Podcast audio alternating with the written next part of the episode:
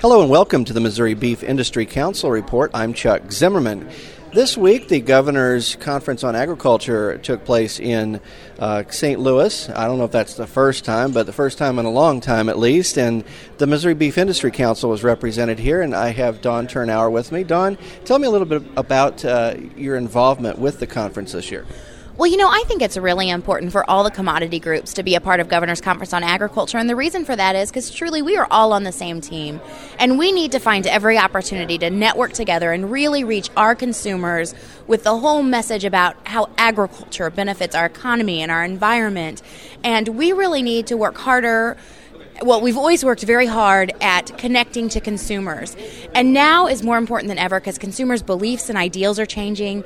And this is a great opportunity to understand what our consumers are thinking and figure out how we're going to make our products match that consumer demand. Well, it gives you an opportunity to sort of network with. Uh, people, even in other commodity groups, who may share some of the same uh, goals and objectives, in, in a in a setting that uh, where they're all brought into one place. Absolutely. One of my favorite um, parts was the livestock panel. And at the livestock panel, we had somebody from the National Cattlemen's Beef Association, a pork producer, Tyson, and Dairy Farmers of America. And it was really interesting to hear all of these different groups talk about the checkoff side of, of their involve, of their entity. And the interesting thing was there that we all have the same research, and consumers are going to well being and not necessarily calories and fat. They're interested in where their food comes from and to know that it's raised And so we all have the same challenges with consumers. So anytime that we can network together to make sure that we have a unified message is really, really important. So this kind of uh, meeting and interaction, like you're describing, helps the council better better use the checkoff dollars that that come in. Absolutely. You know, we've collected that same dollar a head for the last 20 years, and I think nobody can say that costs haven't gone up in the last 20 years. So we have to find ways for everybody to pool our checkoff dollars and, and try to reach consumers.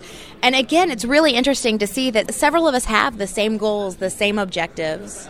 Anything else about uh, this conference uh, that that producers should or would want to know uh, as it relates to the council?